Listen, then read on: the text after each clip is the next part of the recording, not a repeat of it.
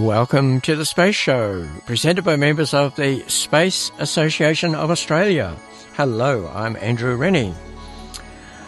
On this evening's The Space Show, Rowena Christiansen of Melbourne Medical School discusses the challenges of clinical medicine in space and we have episode 53 of our Planet Earth series, in which we note the latest addition to the fleet of Earth observing satellites.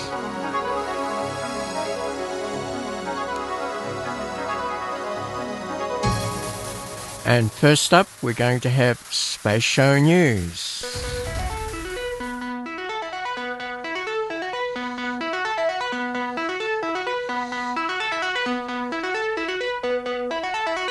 Yay, ring out the bells because there, as a record has just been broken, there are now 17 people in space orbiting our planet. The first time ever in human history that there have been 17 people in orbit around our planet. They include seven of the residents, normal residents of the International Space Station. Uh, there are Russians, American citizens and one from the United Arab Emirates. And there are four guests aboard the space station as well. That's um, uh, two United States citizens and two Saudis. Yes, from Saudi Arabia, a man and a woman. And that, that's the first time in history that there have been three people from Arabia in space the first time ever that's happened. One from UAE and two from Saudi Arabia. The Axiom 2 crew, the four of them on the International Space Station, coming down soon, and that's a commercial mission. In addition to that, there are six Chinese people in space, uh, three uh, aboard Tiangong, and I haven't checked recently, but yesterday they launched another three into space, and that brought the total from 14 in space up to that magic number 17. So 17 people in space for the first time in history. Now, what about those Chinese people? Well, here is the crew announcement made just a few days ago. As evaluated and decided by the mission headquarters, Shenzhou 16 manned spaceship is targeted to launch at 9:31 May 30th Beijing time. Crew members are astronauts Jing Haipeng, Zhu Yangzhu, and Gui Haichao, with Jing Haipeng as the mission commander. Astronaut Jing Haipeng has flown Shenzhou 7, 9, and 11 manned spaceflight missions. Zhu Yangzhu and Gui Haichao will this time have their first spaceflight. Now, the first medical doctor to go into space was the Soviet Union's Boris Yegorov. In 1964, just three years after graduating with a medical degree, Boris was one of three cosmonauts aboard Voskhod 1. They made 16 orbits of the Earth in the in a time of just a smidge over 24 hours. Well, 50 years ago this week, the first United States medical doctor to orbit the Earth was aboard the Skylab space station. Joe Kerwin was one of a small group of scientist astronauts. In a talk last week to the Space Association of Australia, Joe described that group. The, uh, we started out with six, and one guy had to leave before we really got started. These are the first scientist astronauts. And uh, we have um, an Air Force pilot, a uh, an engineer, a geologist, uh, an, a, a, researcher, and a physician. The other physician uh, didn't make it uh, all the way. A high priority objective of the Skylab 2 mission were the biomedical experiments. One of Joe Kerwin's crewmates was Pete Conrad. Now, Pete had flown two Gemini missions in Earth orbit and commanded the Apollo 12, which was the second lunar landing mission for humans. Now, Joe, in his talk to the Space Association, spoke highly of Pete Conrad. So here's um, your the prime crew, you and uh, your colleagues. We got along just great. Uh, Pete Pete is a is a, uh, a very uh, outgoing guy. He's opinionated, but is but he's also willing to listen. He was very he were very good for to, to PJ and and me. You just convinced convinced him you were working hard, and he let you do what you wanted to do, pretty much. And so Pete was great to have. But the the other thing about Pete was that he uh, he would speak up at any level required to try and uh, and get something fixed. And in the mission, in the first week of the mission, you know, we had the the uh, uh, big solar panel locked down, and we were preparing. Uh, the the backup crew was was was preparing a uh, a scenario for us to do that. So we had we were very underpowered, uh, and we had this absolutely mandatory spacewalk coming up on day ten or twelve, uh, and we had difficulties working the ergometer to stay in shape. It was a bicycle ergometer, and we one of the backup crews had had designed a very elaborate shoulder harness to keep us firmly down on the seat. But that's not how you ride a bike. You don't ride a bike firmly down on the street. You get your behind up there and you and you and you push it, you know. And we discovered up there that uh, uh, that is true, and that we could not, wearing that harness, get up to our maximum uh, uh energy levels, work levels, because the straps cut through the thighs cut off the circulation to your legs and and they just quit along about a so that was no good. And we were working on that. And the boys in mission control and the, particularly the surgeons you know this was the the big medical mission they'd all been waiting for and and uh, they were nervous as heck about something going wrong and Pete was working so hard trying to get up to speed that he was throwing an occasional premature contraction. No harm. Uh, it appeared, you know, infrequently and was not a sign of a heart problem. But they insisted that Pete, that nobody was going to ride that bicycle unless it was over a stateside pass where they could look at every heartbeat. And Pete uh-huh. couldn't in the spacewalk. Well, Pete said, the director. And Pete and Chris had a, a, a, nice conversation. I was only asked to break in to assure Dr. Kraft that uh, Pete and the rest of us were in excellent physical condition. Uh, and uh, and he said, call the doctors off. And the doctors agreed, compromised that if Pete was able to do a run on the bicycle without a PVC, he could go on the uh, on, on the spacewalk. And at the same time, we found out the solution to the harness. The solution to the harness was to carefully wrap it up and replace it in the locker from whence it came. Ride that bike by just letting your body go forward till your CG was over the wheels and uh, and you could go as high as you wanted and uh, and uh, so he did one of those and he didn't have a PVC and we did the spacewalk and it worked. Several Apollo astronauts had been sick to the point of vomiting early in their missions. Naturally, Dr. Kerwin was keen to investigate this phenomenon. Just on screen there, uh, Joe, I think there's a, a shot there of uh, of you that that that spinning chair that you were talking about. Silly rotating chair. Yes, this is a one G uh, uh, look. Obviously, uh, the way I'm bending over, you can just tell.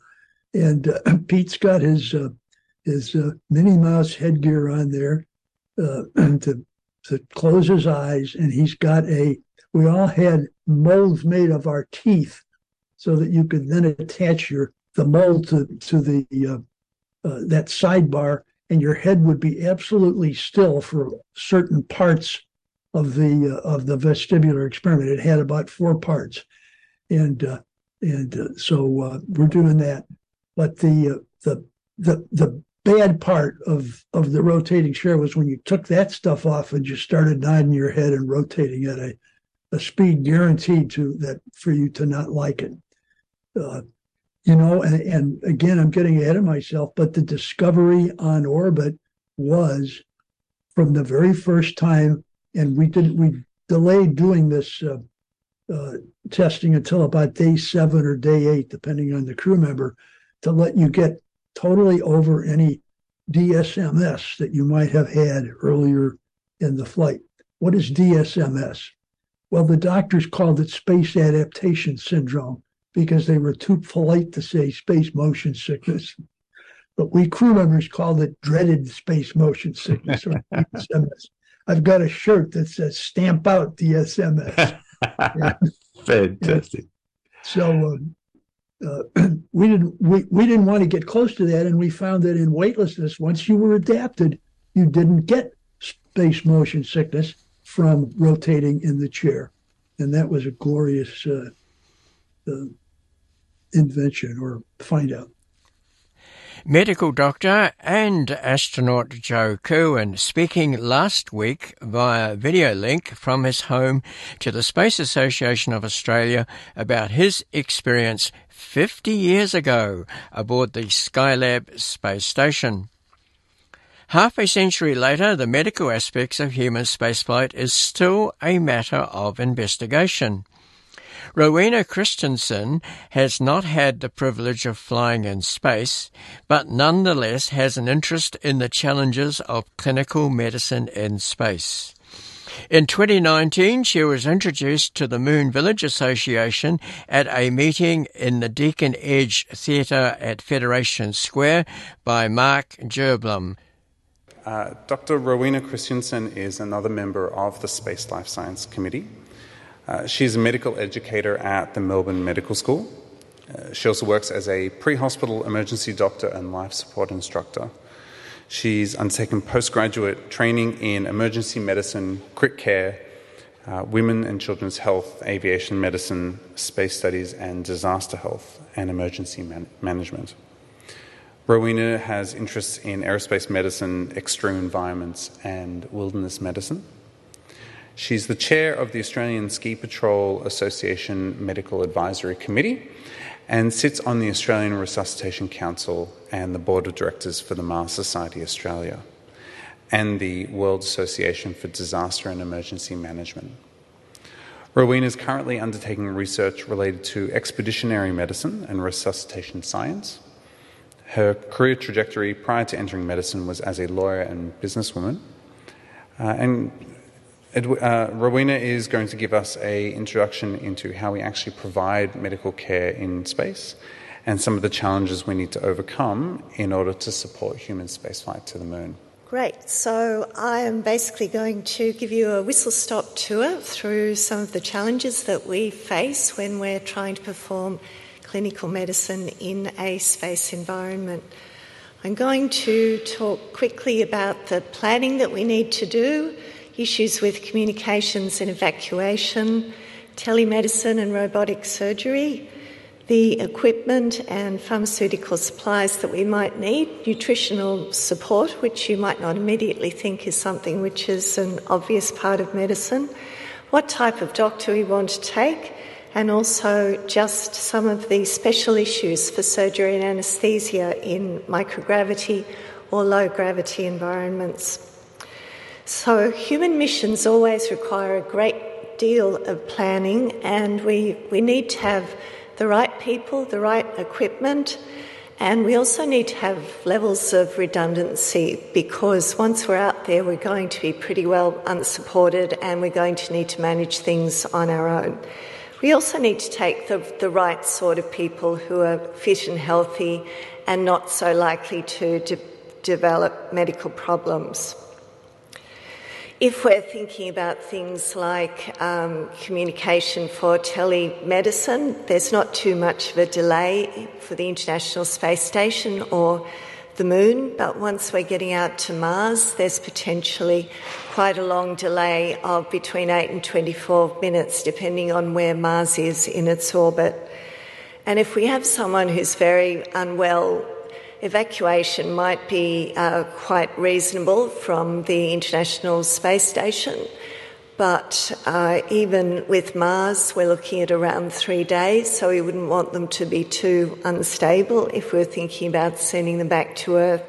And of course, uh, it's just not possible to evacuate somebody quickly from Mars.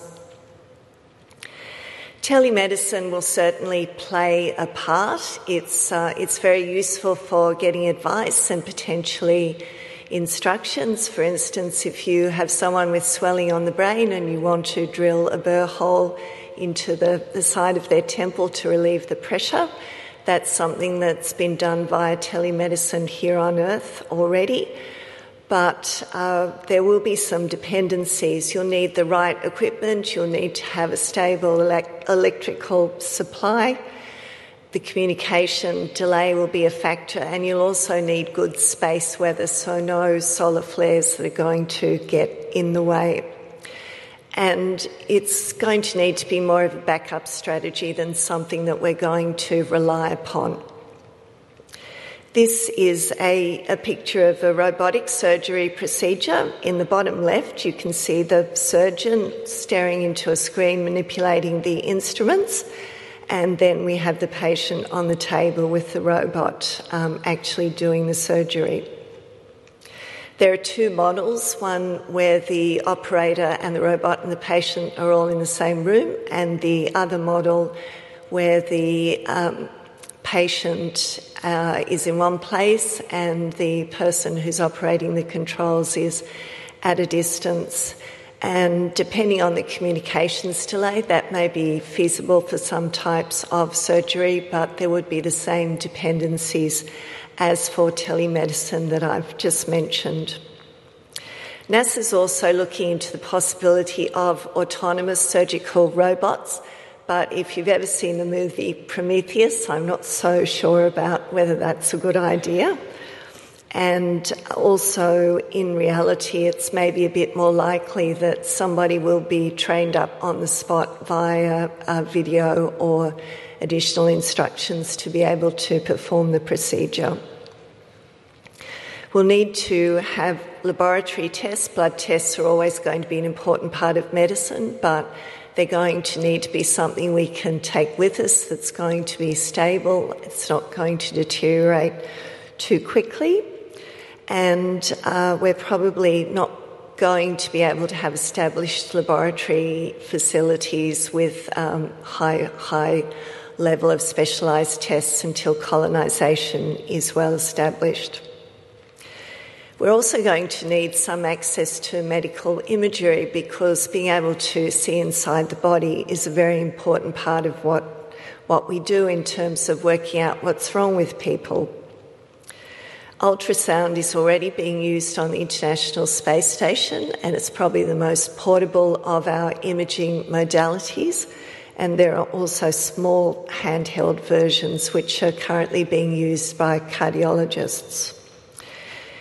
If we're thinking about X ray machines or CT scanners or MRI scanners, they're fantastic pieces of equipment, but they're very, very large and heavy.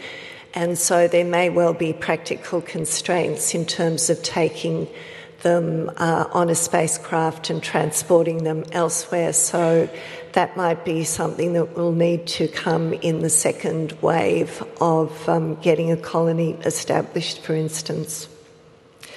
We're going to need to take medicines with us to deal with common emergencies and perhaps also uh, supportive things like vitamins and minerals. Once again, there'll be logistical issues. We're going to be stuck with what we can take with us. We're going to want it to be stable in transit, so shelf life uh, could be a problem. And there's also a question of the risk of degradation due to cosmic radiation. You might ask why nutritional support is something I've highlighted as important, and that's because we need our astronauts to be as healthy as possible, and that's been highlighted by NASA as one of the, the risks for human space exploration. In particular, we need to have a good, strong immune system and good wound healing capabilities, and there's quite a lot of research to show that our immune system uh, works less well in extreme environments such as the space environment. Food security is always going to be an important issue, and there's certainly a lot of research into growing your own food, but at the moment, this is mainly around plant based food. And if you have a purely vegan or vegetarian diet, you're not going to get all your nu- nutritional needs from that diet, and so supplementation may be required. And it's also important to have a good gut microbiome to support our immune system. So you need a good balance on both prebiotic and probiotic foods. So, um, fermented foods for the probiotics and fibre rich foods for the prebiotics. In terms of the type of doctor that we want to take, we need to think about whether we want to take generalists like emergency doctors or GPs or specialists or a mixture of both. And the elephant in the room uh, relates to the fact that humans will be humans and the risk that somebody may fall pregnant and then how do you manage a pregnancy and childbirth in um, a microgravity or low gravity environment. And uh, gravity is also the elephant in the room for surgery and anaesthesia. I couldn't find any papers on uh, surgery on the moon, so I'm just going to talk about a microgravity environment. But liquid containment is a real issue. If you have uh, venous blood, it will tend to pool where it's oozing out, which will get in the way of everything, and arterial blood will spurt into all those lovely little globules that you've probably seen floating around in science fiction movies. And bacteria will always be hanging around in the air, and um, you'll risk uh, both the wound um, getting contaminated or bacteria actually getting stuck in a cavity. Some possible solutions NASA's looking at putting a fluid filled dome on top of the patient and operating through that. And there's also research on using focused ultrasound to perform surgery. So, both of those are quite interesting ideas. With anaesthetics, there are also problems as well because if we use vaporous anaesthetics, they'll just hang around in the air and we might run the risk of anaesthetising everyone and also the changes in physiology uh, could have an impact. So, the lessons from pre hospital medicine are probably going to be useful and perhaps more of an emphasis on just anaesthetising the part of the body that you're operating on if that's a reasonable thing to do. So, in conclusion, there are many challenges for clinical medicine, they're all interrelated. There'll be a lot of trial and error, but that's the way that we're going to learn. And success is going to come through teamwork, not um, just through the efforts of one person. Thank you.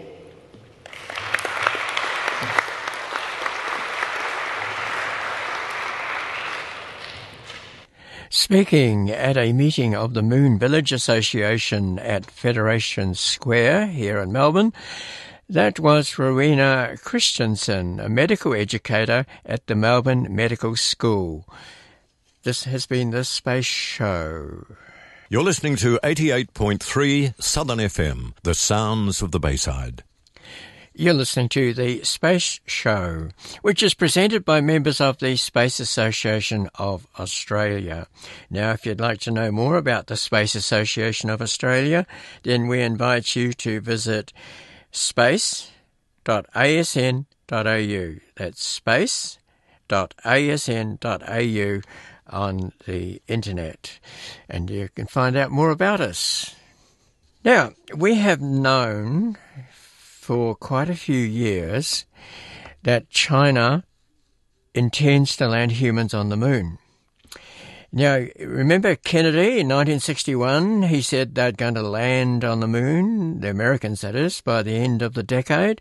Well, there's an official announcement of a human lunar spaceflight by China in 2030. Here's that announcement.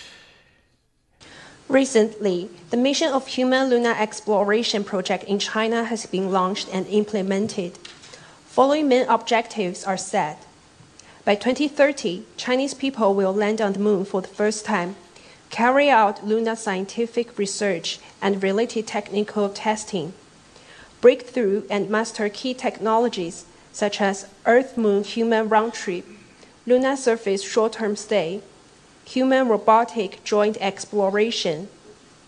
We will complete the multiple tasks of landing, orbiting, sampling, research, and return, and form an independent human lunar exploration capability.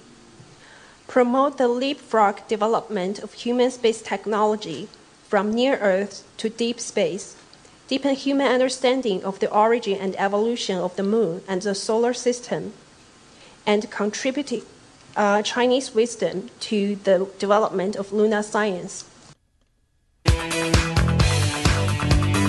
This is planet Earth. You're looking at planet Earth. This We're now continuing season four of our Planet Earth series, the series in which we look at how space technology is helping us understand our home planet. This is episode 53. Planet Earth is blue.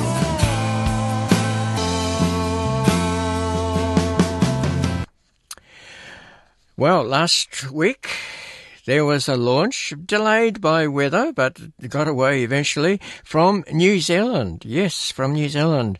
And uh, two American satellites were launched for NASA, and uh, we were there. Well, virtually. and uh, here's how things went at Rocket Lab in New Zealand. It's Friday, May 26th here at Rocket Lab Mission Control as we await the liftoff of our 37th Electron launch, once again from Pad B at Launch Complex 1. Hello and welcome to Launch Day. You're joining us live for our broadcast of Coming to a Storm Near You, a dedicated launch for NASA to deploy the second half of the Tropics constellation. I'm Imogen Ray. And I'm Keegan Black, and we're excited to have you join us for another Tropics launch. It's also an extra special day for us here at Rocket Lab as we celebrate the sixth anniversary of Electron's first launch. We're targeting liftoff for 3:46 p.m. New Zealand time. Today's launch is the second of two for NASA to deploy the Tropics constellation, which stands for Time Resolved Observations of Precipitation Structure and Storm Intensity, with a constellation of small sats. This innovative constellation of four CubeSats will monitor the formation and evolution of tropical cyclones, including hurricanes, and will provide rapidly updating observations of storm intensity. This data will help scientists better understand the processes that affect these high impact storms ultimately leading to improved modelling and prediction to help save lives. We are so proud to be supporting Tropics and grateful to be once again working with our mission partners at NASA. Just over two weeks ago, on May 8th, Electron lifted off for the first of these two dedicated launches and successfully deployed two Tropics CubeSats to a 550 kilometre circular altitude above Earth at an inclination of about 30 degrees. All four of the Tropics CubeSats need to be launched to their operational orbits within a 60 day period, but the sooner the better, which is why we're back on the pad just 18 days later, ready to go to space again. Tropics has been a massive team effort with the science team led by the Lincoln Laboratory at the Massachusetts Institute of Technology and others including researchers from NASA Goddard Space Flight Center, the National Oceanic and Atmospheric Administration or NOAA, and several universities and commercial partners. So with one launch down, we're excited to get the next away today ahead of the North American hurricane season. Just like our first Tropics launch, today's mission is flying from Pad B at Rocket Lab Launch Complex 1, our private orbital spaceport on New Zealand's Mahia Peninsula.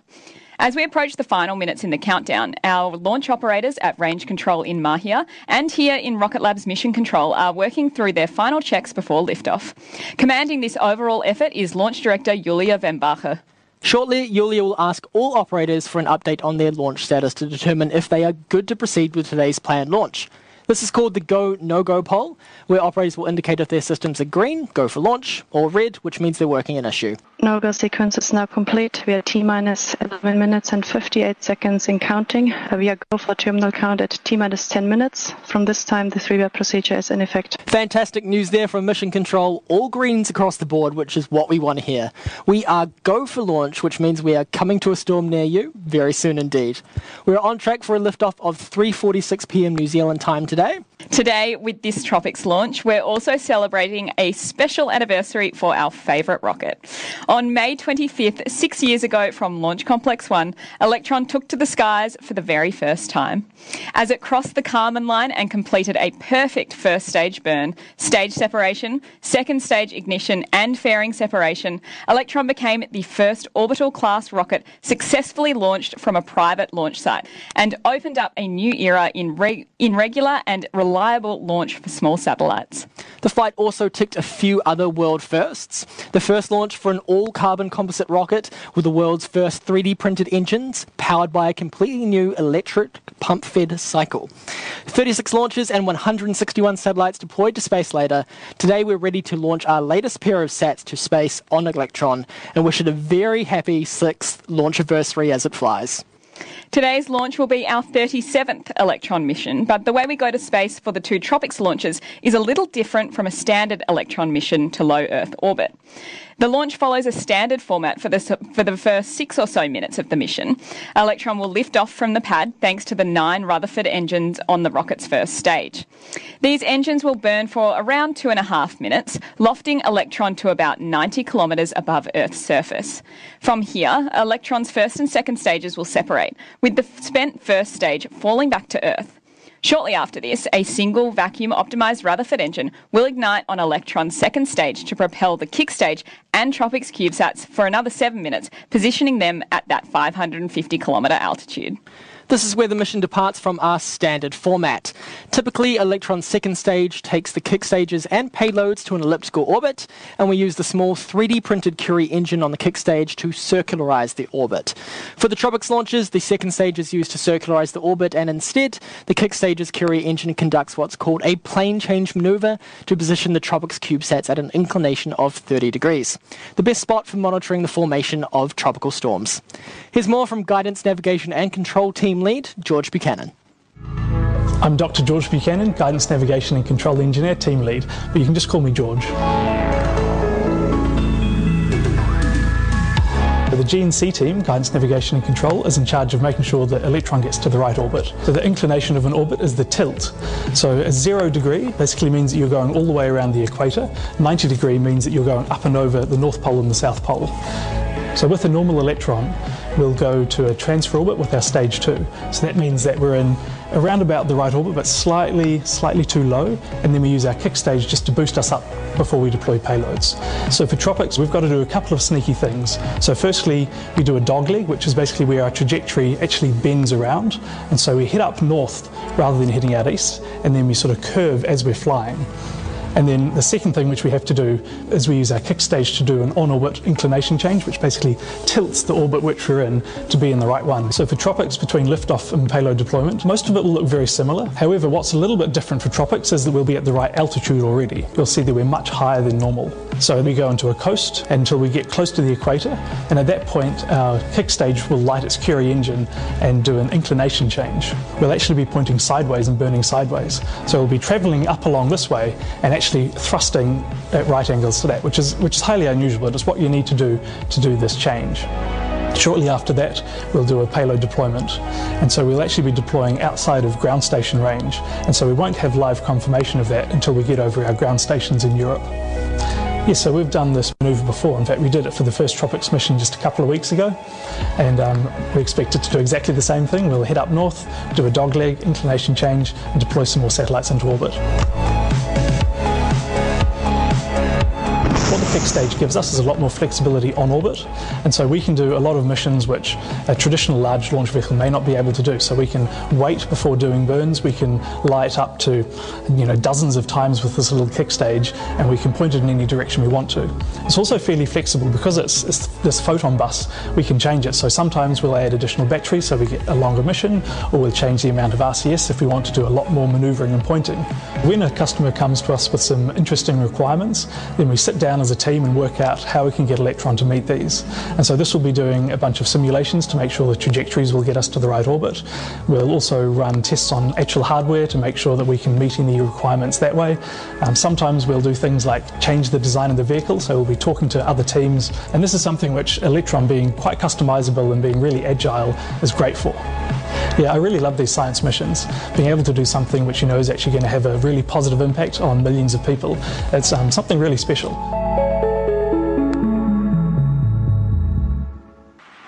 To everyone on mission code, we are go for auto sequence start at T minus two minutes. LDs go for launch. Vehicle is on internal power. AFTS is green and ready for launch.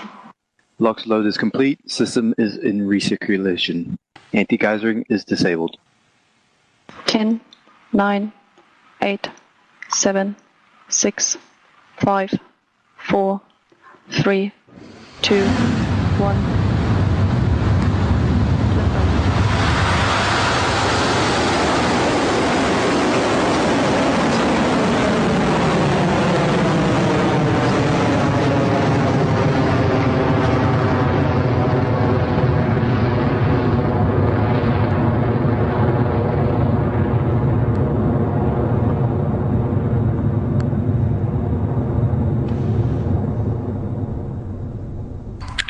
HVB discharge nominal. And that is a beautiful liftoff for Electron. The final two tropic satellites are on their way and coming to a storm near you. And that launch was successful. The uh, two satellites were deployed into orbit, in the correct orbit. And then we had to wait and wait and wait because they didn't get a signal at first. And then they got a weak signal. And the last announcement that I saw, which was yesterday, was that they were still hoping to get a signal from the satellites. Uh, I haven't looked today, so hopefully they've picked up the signal, but if not, well, that's the way it goes sometimes. You're listening to the Space Show, and uh, hopefully next week we'll better tell you whether or not those satellites are in contact or not. 88.3 Southern FM. Earth below us, drifting, falling, floating, weightless. The four Tropics satellites are each about the size of a loaf of bread. Uh, and this size is called a CubeSat. Now, NASA is making significant investment and progress in demonstrating the technical and scientific capability of CubeSats. In the past, satellites used to monitor the Earth's environment had a mass ranging from hundreds of kilograms to several tons. The advent of microelectronics meant that these missions can be packed into a cube as small as 10 centimeters on each side. For example, the Jet Propulsion Laboratory's RainCube has been in orbit for three years. The goal of the mission was a three month technology demonstration. It used precipitation profiling radar with two new technologies developed by the Jet Propulsion Laboratory. These were a miniaturized atmospheric radar and a deployable antenna. Throughout the mission, RainCube provided high quality images of precipitating structures ranging from hurricanes to winter storms. In many cases, these storms were observed coincidentally with RainCube's sister CubeSat, Tempest D. Now, Tempest D was a technology demonstration to enable multi frequency millimeter wave technologies on a low cost, short development schedule. RainCube also completed the first ever in-space demonstration of techniques essential to enable a new generation of cloud and precipitation radars. This has already helped shape the vision for the next major NASA mission concept. The aerosols, clouds, convection, and precipitation satellite will, as its name suggests, target clouds and precipitation. A rain cube provides valuable insight for mission concepts under study by NASA and commercial ventures. Earth below us, drifting, falling, floating, weightless. Globally, freshwater lakes and reservoirs hold 87% of our planet's liquid fresh water. Furthermore, one quarter of the world's population is living in a lake basin. So, when a team of scientists report that their res- report in the respected journal Science that more than half of the world's largest lakes and reservoirs are dwindling, we have to sit up and take notice. The scientists from the United States, France, and Saudi Arabia used five satellites to look at the Earth's 1,972 largest lakes by surface area. The satellites were ICESat, ICESat 2, Landsats 5, 7 and 8, and Cryosat. The ICESats and Cryosats use a LIDAR, LIDAR, L-I-D-A-R, to measure the elevation of water surface. The LiDAR shoots a pulse of light from a laser and measures how long it takes for a reflection to receive back at the satellite. Knowing the speed of light and the position of the satellite allows a calculation of the elevation of the reflective surface. The Landsats use photographs which are measured to calculate changes in lake surface area. The satellite data used in this study was collected between 1992 and 2020. The scientists found that 53% of lakes and reservoirs had a decline in water storage at a rate of about 22 gigatons per year. In all, 603 cubic kilometres of water was lost over the study period. Now, by way of comparison, Lake Hume holds 0.003 of a cubic kilometre of water when full. Uh, that's uh, 3 gigalitres. For natural lakes, the net loss is attributed to climate change and human water consumption. Warmer weather leads to increased evaporation. Some reservoirs are filling with sediment, reducing their storage capacity. The study included 18 reservoirs in Australia. In addition to the satellite data, gauge data from organisations such as the Bureau of Meteorology was used in the study. Now, over in the United States, they have a Space Council, which is overseen by the Vice President, Kamala Harris. At last year's conference, they mentioned the Landsat satellites in a report from the United States Geological Service. I'm pleased to be representing the Department of the Interior today. USGS took over the controls of the Landsat 9 satellite from, from NASA last month, and we are looking forward to continuing that 50 year record of great Earth observation images. The new capabilities of Landsat 9 allow us to better track and understand the consequences of global climate change in order to help people on the ground operate their businesses and protect their citizens. Last week, during World Water Week in Stockholm, we heard from two farmers, one from Oregon and one from uh, California, who told us how they use Landsat 9 images to evaluate the crop use, the water use of their crops, by verifying the evapotranspiration rates that they're seeing and allowing them to use less water especially important now during these drought times. We're also using Landsat 9 to document the historic 20 year drought that we have in the Colorado River Basin yeah. and to see the rapidly changing conditions in our river systems and glaciers, documenting the historic floods we're seeing around the globe mm. and predicting future sea level rise. Landsat 9 images also allow us to detect water quality changes in things like harmful algal blooms that we see in lakes that affect our drinking water supplies. All of the Landsat data is available for free for anybody, whether you're a government agency, a business, a school, or a family, anywhere around the globe.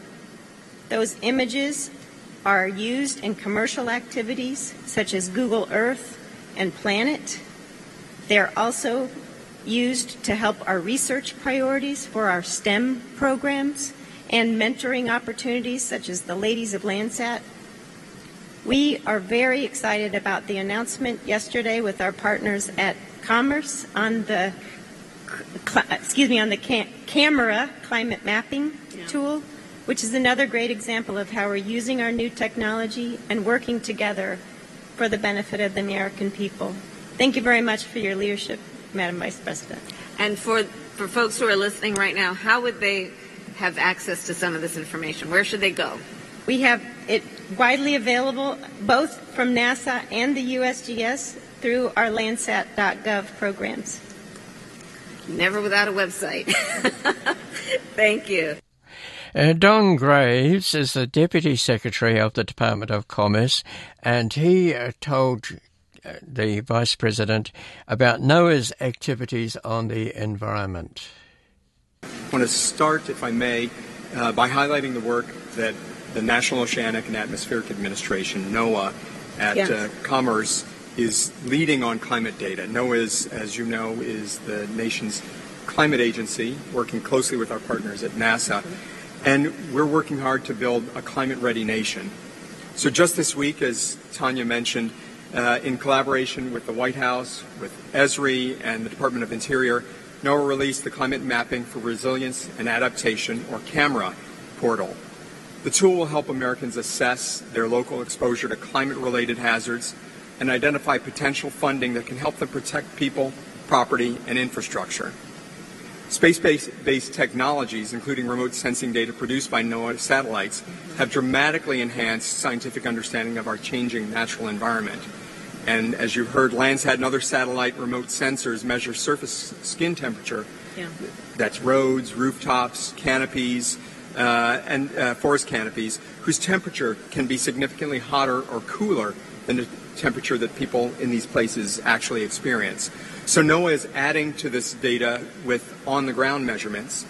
It's our most innovative program, and we work with community-based groups in underserved communities to map the hottest parts of cities so they can use that information to inform strategies to reduce the unhealthy and deadly effects of extreme heat. And I know you're, you're wondering about how you can get that information. Absolutely. Uh, you can, uh, more information on extreme heat is available on NOAA's heat.gov website. Bill uh, Bronaugh is with the Department of Agriculture, and she explained how the department uses space data. Um, Deputy, uh, Deputy Secretary of Agriculture, uh, Jewel Bronaugh, uh, please talk about how the Department of Agriculture is helping farmers deal with increasingly what they are seeing in terms of floods and drought. Can you talk a little bit about how the Department of Agriculture and your leadership is, is having an impact on that? We recognize that this administration has allowed us to focus on some really important things planet wide food security, global agricultural practices, climate change in space, and you mentioned drought and, and other disasters. Uh, we have really been able to focus on land based conservation practices, um, and they will be directly dependent upon our ability to furnish and integrate space based data layers into climate conservation practices using tools such as ESRI and Landsat data. Right. We can utilize that data to address a myriad of issues, uh, including um, how our land is doing uh, to deal with disasters such as uh, drought and others, uh, agricultural production and other things, and it's really allowing us to focus on um, a lot of work that we're doing in climate smart agriculture. So uh, we need our farmers and landowners to have solid data, Yeah. and they need that data to make decisions. Um, it's going to help them have the capability of integrating space-based data into their precision agriculture innovations. So we are very excited to be able to have resources from this council and the science that we need to deal with the challenges that our farmers face every day. And you know, the um, astronauts that I spoke with this morning who are on the International Space Station made a real point of emphasis on just that type of work and the importance of it, um, and including what I know that the Department of Agriculture is doing in terms of working with NASA to develop crops for long duration um, space missions, which is very exciting as well. So thank you for that. And those three clips courtesy of the White House. A geodesy is the science of measuring the size and shape of the Earth. The use of satellites has a key role to play in this. There are two major goals of geodesy. One is monitoring the mass transfers within the Earth system with increased precision. The other goal is realization of the reference frame. To this end, the French National Space Agency has proposed a single mission satellite called MARVEL. The name is an acronym for Mass and Reference Variations for Earth Lookout. Scientific objectives would include measurements of geodesy, hydrology, cryosphere, oceanography, earthquakes, and post-glacier rebound. All of these are seen to be highly relevant to society. And uh, that's been our look at planet Earth today.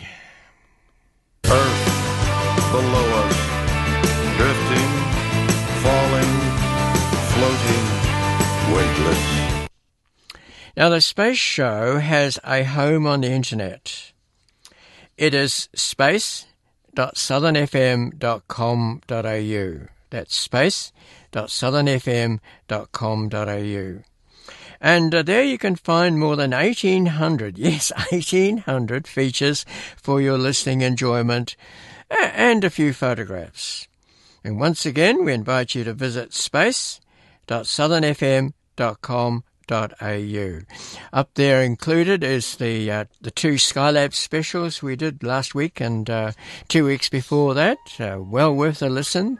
And uh, of course, many of the features are up there. We don't put up the whole program though, so uh, just uh, go there and find out. Well, this has been the Space Show. I'm Andrew Rennie.